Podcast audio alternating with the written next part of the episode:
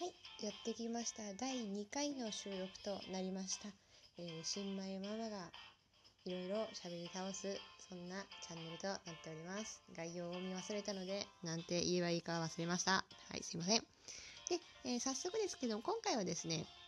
自己肯定感が高いってどんな状態ですか？っていう話をね、していきたいなと思います。まあ、どんな状態っていうのもまあ、あれなんですけど、そのそもそもですね自己肯定感について考えてる人って実は自己肯定感が低い人ばっかりなんですよ。どういうことかっていうとあの私のね旦那さんはあの超ポジティブな人なんですよ。でまああの超ポジティブで自分の価値とかをもうそもそも考えたことがないので自己肯定感とか自己肯定っていう単語すら意識したことがなかったんですね。やもうこれ初めて聞いた時衝撃を受けましたね。うん あの自己肯定感について考えたことない人いるんだみたいなもうそんな感じだったんですよ。っていうのも、うん、やっぱりこう自己肯定感自己肯定感って、まあ、その自分に自信がない人にとってはすごく普通のに使われる言葉なんですけど実はそれをよく使ってるのって自信がない人たちだけで自己肯定感の高い人たちっていうのはまず意識してないんですね。だから自己肯定感が高い状態っていうのはその自己肯定感が高いか低いかとかっていうのをそもそも意識しない状態に立つということなんですね。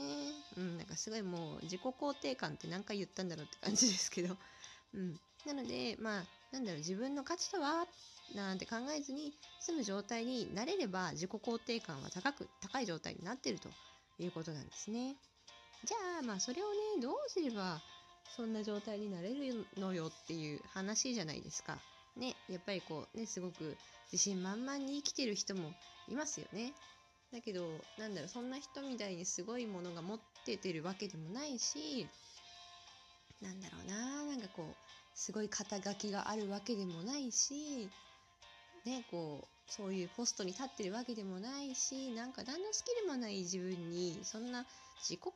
感なんかつけられんのかなこう自己肯定感を意識しない自分になんてなれるのかなって思うかもしれないんですけど、うん、でもこれってあの結構簡単って言ったらあれですけど難しいことじゃないんですね。別になんかこう特別なスキルが必要とかあとできることがたくさんある、まあ、仕事がすごいできるとか運動がすごいできるとかなんかこう賞状をもらったみたいなそういうことではないですね。そういうことがなくたって自己肯定感って高められるんですけどそれがどういうことかっていうとあのまあ人のね役に立つっていう感じなんですよ。まあ簡単に言うとね、まあ、人の役に立つってちょっと難しいじゃないですか。だけどその自分が誰に役に立つのか。どうすれば人を喜ばせられるか。人の役に立つっていうのはこう人を自分以外の誰かを喜ばせるっていうことだと思ってもらえればいいかなと思うんですけど。それができるようになると人生ってめちゃくちゃ楽しくなってその自己肯定感が高いだの低いだのっていう意識をする暇もないぐらい楽しくなるんですね。私が実際そうだったんですうんまあどんな風にじゃあ変わってきたかっていう話をちょこっとするとそうですね私まあそのすごく自己否定が激しかった時期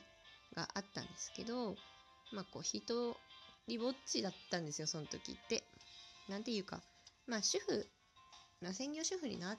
たんですよね。でまあ旦那さんのお仕事、まあ、旦那さんのお仕事で食っていく家庭に入って専業主婦になって、まあ、まあ家事だけをして暮らす日々だったんですけどそうするとですねもうなんだろうな楽しさとか喜び面白さっていうのを消化する毎日なんですよ。消化する毎日。なのでなんだろうやっぱりただただこうテレビを見たり YouTube を眺めたりまあこう本を読んだりっていうこう受け取る側だったんですねずっと。面白さ楽しさ嬉しさを受け取る側で生きてたんですね。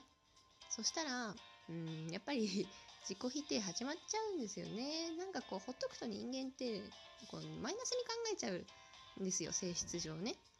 だからそのもうどんどんどんどんこう沼にはまっていくわけですよ。もう自己肯定感欲しいとか自分を肯定できるようになんなきゃとか焦ったりしてまたこうどんどん自己否定のスパイラルに入るというかもう誰が私を認めてくれみたいになってきてもう足りない足りない足りないって言い切ってたんですね。だけどその誰かを喜ばせればいいんだよっていうことを、まあ、本で学んでですねあじゃあ誰かを喜ばせればいいのねって考える意識が変わったわけですよ。そうするとあの誰をまず喜ばせようかとかどうすれば喜ぶかなとかすごい頭使うようになったんですね。今まではこうもらう側受け取る側だったので、まあ、誰が何をしてくれるかっていうそういうことばっかり考えてたんですけどまあそうすると頭使わないわけですよ。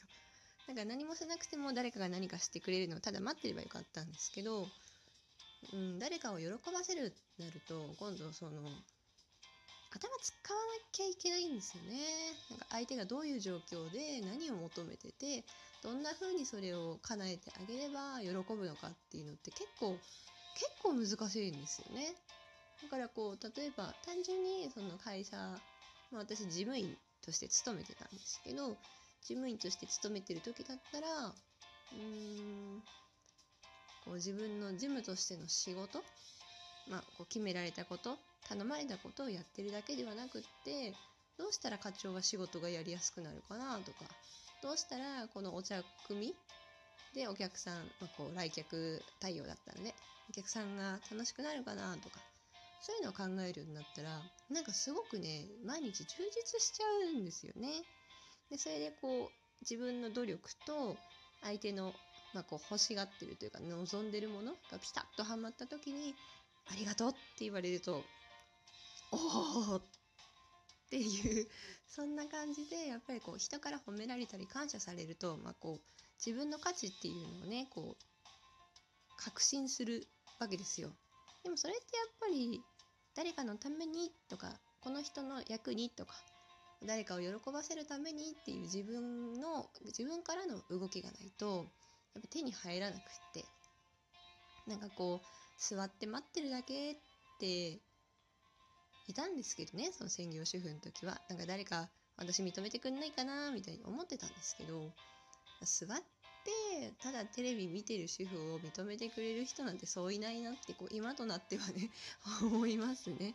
うん、やっぱこう自分から誰かのために何かしてその結果返ってくる感謝とか達成感とかなんだろう喜びのフィードバックがあって初めて自己肯定感っていうのはやっぱ上がるしそれが普通にできてる人っていうのはものすごくこう楽しく生きてるわけですよね。で私の旦那さんはそういう意味であのいろんな人にいろんなギブをしてる人だったんですね。もう自然に声をかけに行ったり、一人ぼっちでいる人がいたら声をかけに行ったり、あとなんかこう荷物持ってあげたり、なんだろうな、なんか普通の人がわざわざやらない親切っていうのをすごい積極的にやってる人だったんですね。でそれも本人は意識してなくて、まあ、当たり前にそれをやっててでそのおかげで当たり前にこう「ありがとう」とか「優しいね」って言葉が返ってきてもう自然とそれをこうなんだ自己肯定感が上がる言葉のシャワーをたくさん受け取るいいサイクルができてたんですよね。だからまあそりゃ自己肯定感高いかっていうそんな感じでした。うん、だからこうそれに倣って私も少しずつ少しずつですけどこうわざわざ誰かのためになることをするっていうのは、うん、身についていったのかなと思います。はい、ということで今回は自己肯定感が高いってどんな状態っていう話からどうやって自己肯定感上げていけばいいのかなっていう、まあ、大きな枠の話でしてみましたけどいかがでしたでしょうか？はい、で、まあ、残り30秒あるんで、まあ、すごい雑談ですね。はいまあ、冬になってきましてね少しずつやっぱ温度もさ気温か気温も下がってきましたよね。で私も結構昔はその寒がりで冷え性なくせにね暖房をねつけるのを嫌がってたんですよ。ケチだったから。もうほんとケチなんですよ。ででも今は娘がいるじゃないですか。だから娘のためにねちゃんとあったかくして過ごしています。皆さんもあったかくして過ごしてください。では